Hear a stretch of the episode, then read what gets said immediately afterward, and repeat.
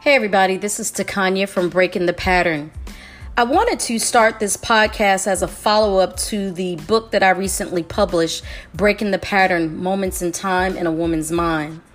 In this book, I write about women and our relationships that we have and knowing and understanding that we do have a pattern that we must identify in order to have a healthy relationship and not to repeat the same type of relationships that we keep finding ourselves in.